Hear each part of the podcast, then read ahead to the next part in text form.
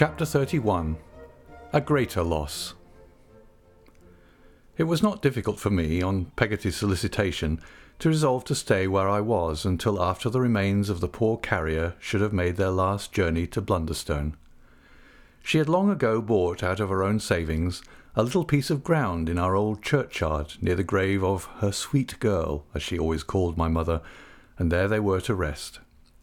In keeping Peggotty company and doing all I could for her, little enough at the utmost, I was as grateful, I rejoice to think, as even now I could wish myself to have been.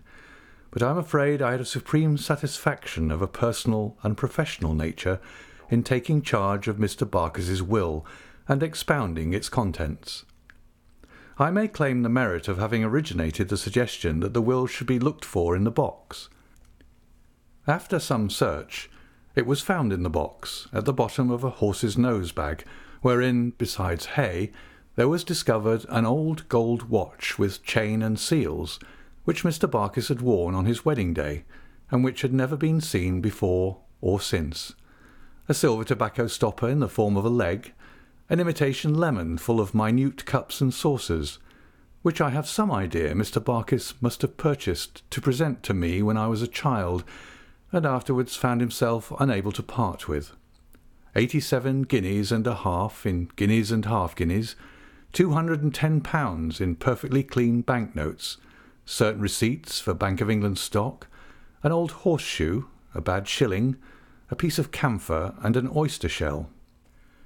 From the circumstance of the latter article having been much polished and displaying prismatic colours on the inside, I conclude that Mr. Barkis had some general ideas about pearls which never resolved themselves into anything definite. For years and years Mr. Barkis had carried this box on all his journeys every day. That it might the better escape notice, he had invented a fiction that it belonged to Mr. Blackboy, and was to be left with Barkis till called for, a fable he had elaborately written on the lid in characters now scarcely legible. He had hoarded all these years, I found, to good purpose. His property in money amounted to nearly three thousand pounds. Of this he bequeathed the interest of one thousand to Mr. Peggotty for his life. On his decease, the principal to be equally divided between Peggotty, little Emily, and me, or the survivor or survivors of us, share and share alike. All the rest he died possessed of, he bequeathed to Peggotty, whom he left residuary legatee and sole executrix of that his last will and testament. I felt myself quite a proctor when I read this document aloud with all possible ceremony, and set forth its provisions any number of times to those whom they concerned. I began to think there was more in the Commons than I had supposed. I examined the will with the deepest attention, pronounced it perfectly formal in all respects, made a pencil mark or so in the margin, and thought it rather extraordinary that I knew so much. In this abstruse pursuit, in making an account for Peggotty of all the property in which she had come, in arranging all the affairs in an orderly manner, and in being her referee and adviser on every point to our joint delight, I passed the week before the funeral. I did not see little Emily in this interval, but they told me she was to be quietly married in a fortnight. I did not attend the funeral in character, if I may venture to say so. I mean, I was not dressed up in a black cloak and a streamer to frighten the birds. But I walked over to Blunderstone early in the morning, and was in the churchyard when it came, attended only by Peggotty and her brother. The mad gentleman looked on out of my little window. Mr. Chillip's baby wagged its heavy head and rolled its goggle eyes at the clergyman over its nurse's shoulder, Mr. Omer breathed short in the background. No one else was there, and it was very quiet. We walked about the churchyard for an hour after all was over, and pulled some young leaves from the tree above my mother's grave. A dread falls on me here. A cloud is lowering on the distant town towards which I retraced my solitary steps. I fear to approach it. I cannot bear to think of what did come upon that memorable night of what must come again if I go on. It is no worse because I write of it. It would be no better if I stopped my most unwilling hand. It is done. Nothing can undo it, Nothing can make it otherwise than it was. My old nurse was to go to London with me next day on the business of the will. Little Emily was passing that day at Mr. Omer's. We were all to meet in the old boat-house that night. Ham would bring Emily at the usual hour. I would walk back at my leisure. The brother and sister would return as they had come, and be expecting us when the day closed in at the fireside. I parted from them at the wicket gate, where visionary straps had rested with Roderick Random's knapsack in the days of yore, and instead of going straight back, walked a little distance on the road to Lowestoft. Then I turned and walked back towards Yarmouth. I stayed to dine at a decent alehouse, some mile or two from the ferry I have mentioned before, and thus the day wore away, and it was evening when I reached it. Rain was falling heavily by that time, and it was a wild night, but there was a moon behind the clouds, and it was not dark. I was soon within sight of Mr. Peggotty's house, and of the light within it shining through the window.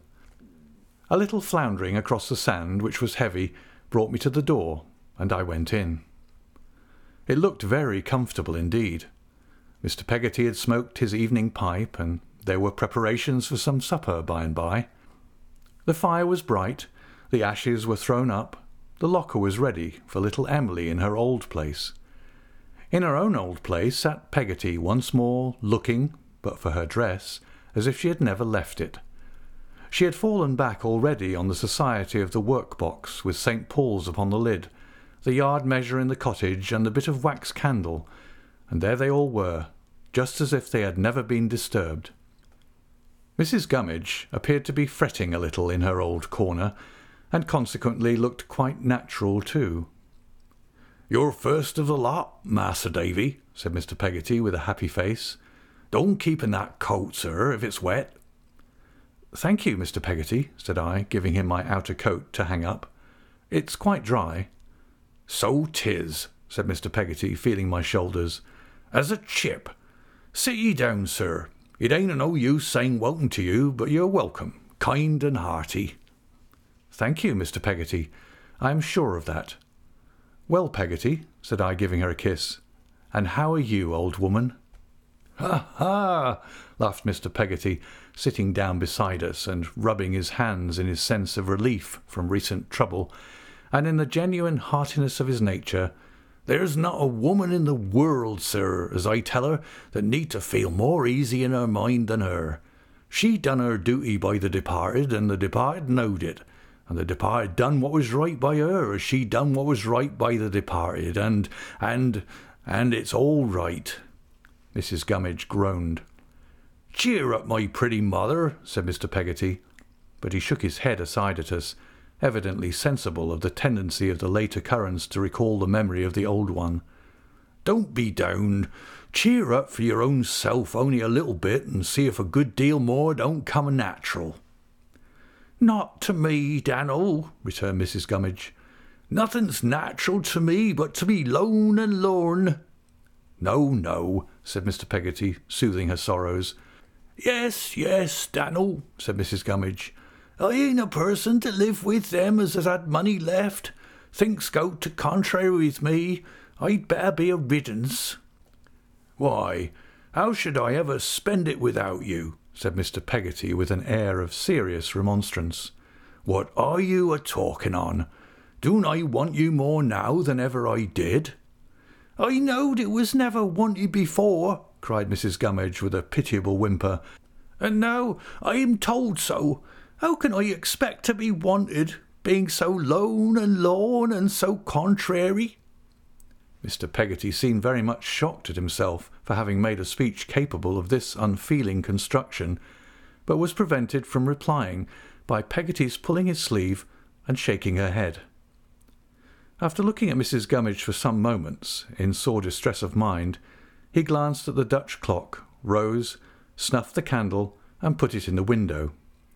There, said Mr. Peggotty cheerily. There we are, Mrs. Gummidge. Mrs. Gummidge slightly groaned. Lighted up according to custom. You're a wondering what that's for, sir. Well, it's for our little Em'ly. You see, the path ain't over light or cheerful arter dark, When I'm here at the hour as she's a coming home, I puts the light in the winder. That, you see, said Mr. Peggotty, bending over me with great glee, meets two objects. She says, says Emily, there's home, she says, and likewise, says Emily, my uncle's there, for if I ain't there, I never have no light showed. You're a baby, said Peggotty, very fond of him for it, if she thought so. Well, returned Mr. Peggotty, standing with his legs pretty wide apart, and rubbing his hands up and down them in his comfortable satisfaction as he looked alternately at us and at the fire. I don't know but I am. Not, you see, to look at. Not exactly, observed Peggotty. No, laughed Mr. Peggotty, not to look at, but to to consider on, you know. I don't care, bless you. Now I tell you, when I go a looking and looking about that dear pretty house of our Emily's, I'm I'm gormed, said Mr. Peggotty with sudden emphasis. There, I can't say more.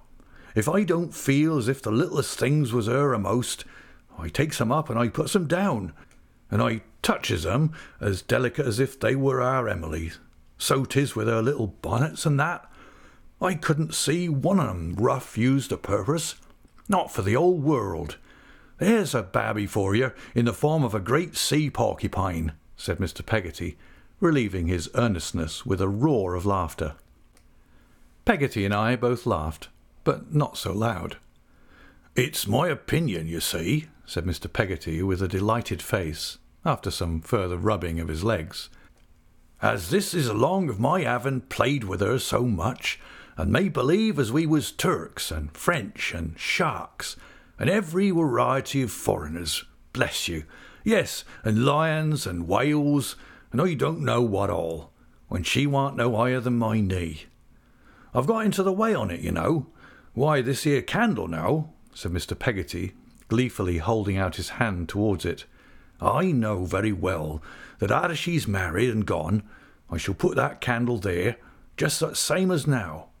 I know very well that when I'm here o' nights, and where else should I live, bless your hearts, whatever fortune I come into, and she ain't here, or I ain't there, I shall put the candle in the winder, and sit afore the fire, pretending I'm expecting of her, like I'm doing now.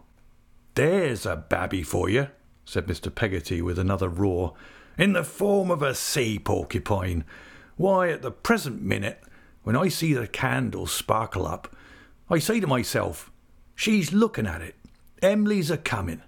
There's a babby for you in the form of a sea porcupine, right for all that, said Mr. Peggotty, stopping in his roar and smiting his hands together. For here she is. It was only Ham. The night should have turned more wet since I came in, for he had a large sou'wester hat on, slouched over his face. Where's Emily? said Mr. Peggotty. Ham made a motion with his head as if she were outside. Mr. Peggotty took the light from the window, trimmed it, put it on the table, and was busily stirring the fire, when Ham, who had not moved, said, Mas'r Davy, will you come out a minute and see what Emily and me has got to show you? We went out. As I passed him at the door, I saw to my astonishment and fright that he was deadly pale. He pushed me hastily into the open air and closed the door upon us only upon us two. Ham, what's the matter? Mas'r Davy. Oh, for his broken heart, how dreadfully he wept.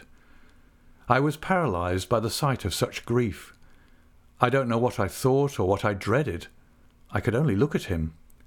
Ham, poor good fellow, for heaven's sake, tell me what's the matter.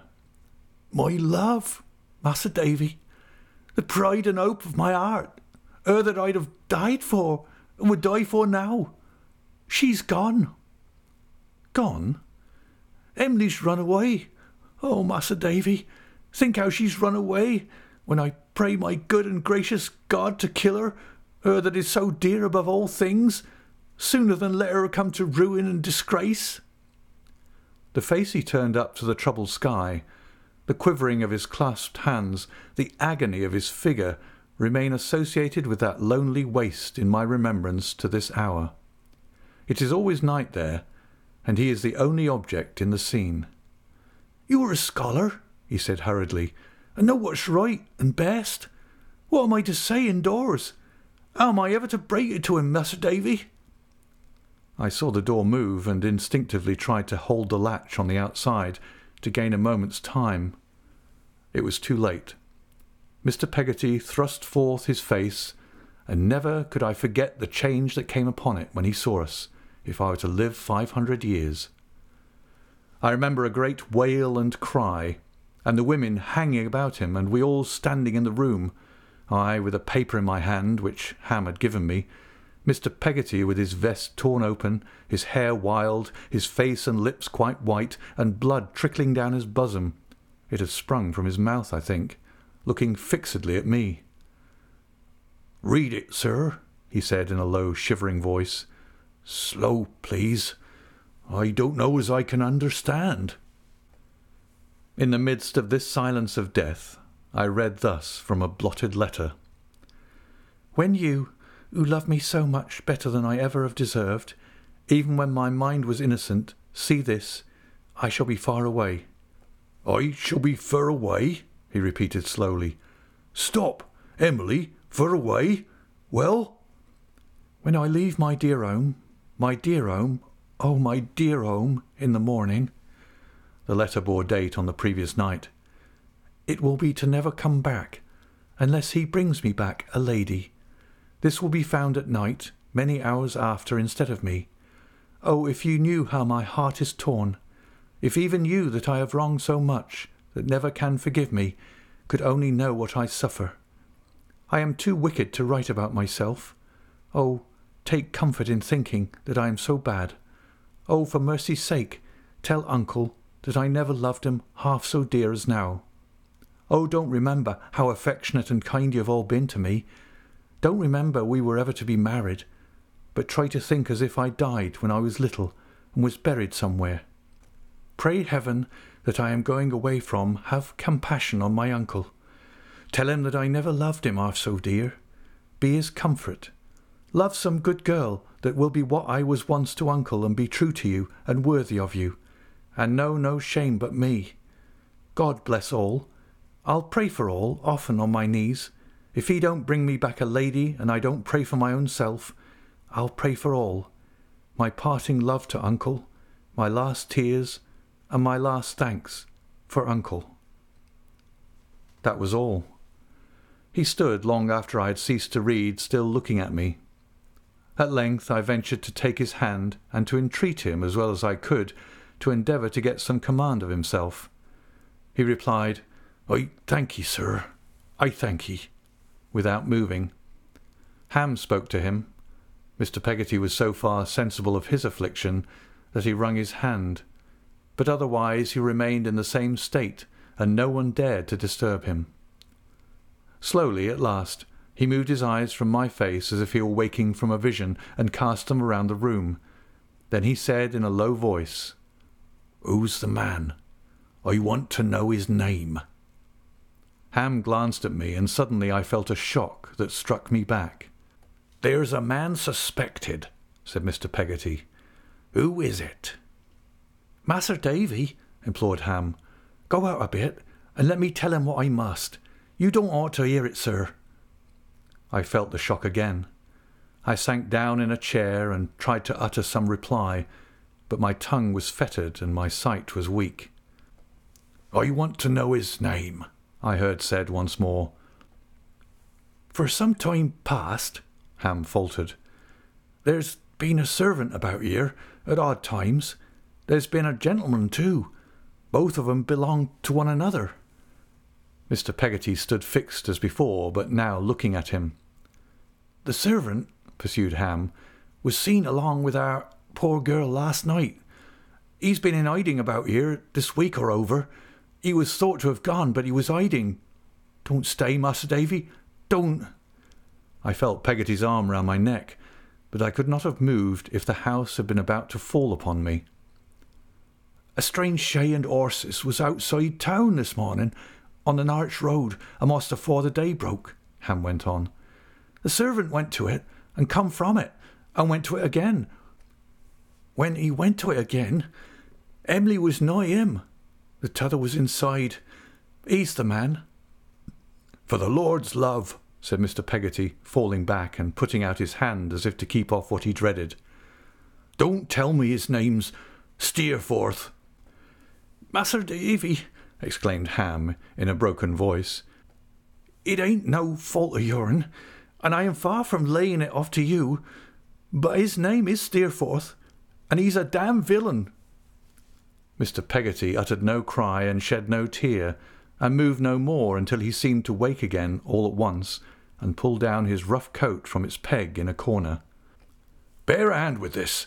I'm struck of a heap, and I can't do it, he said impatiently. Bear a hand, and help me, well? When somebody had done so, now give me that there hat.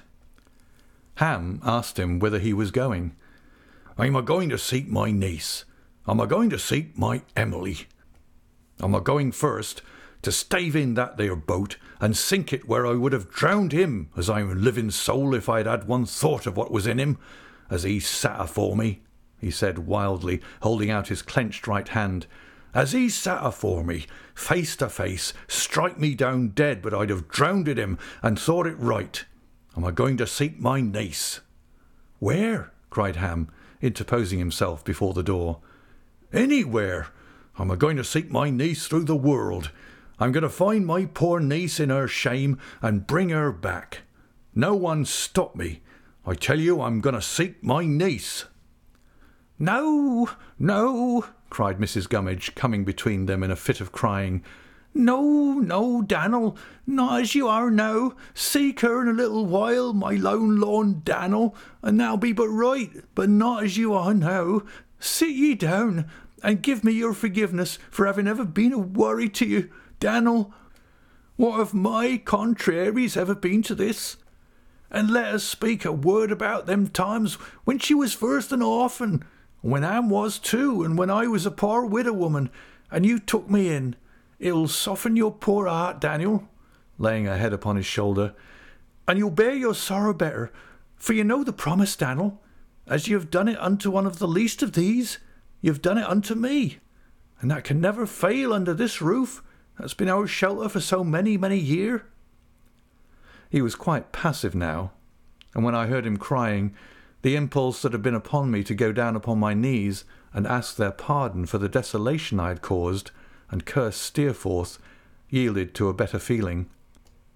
My overcharged heart found the same relief, and I cried too.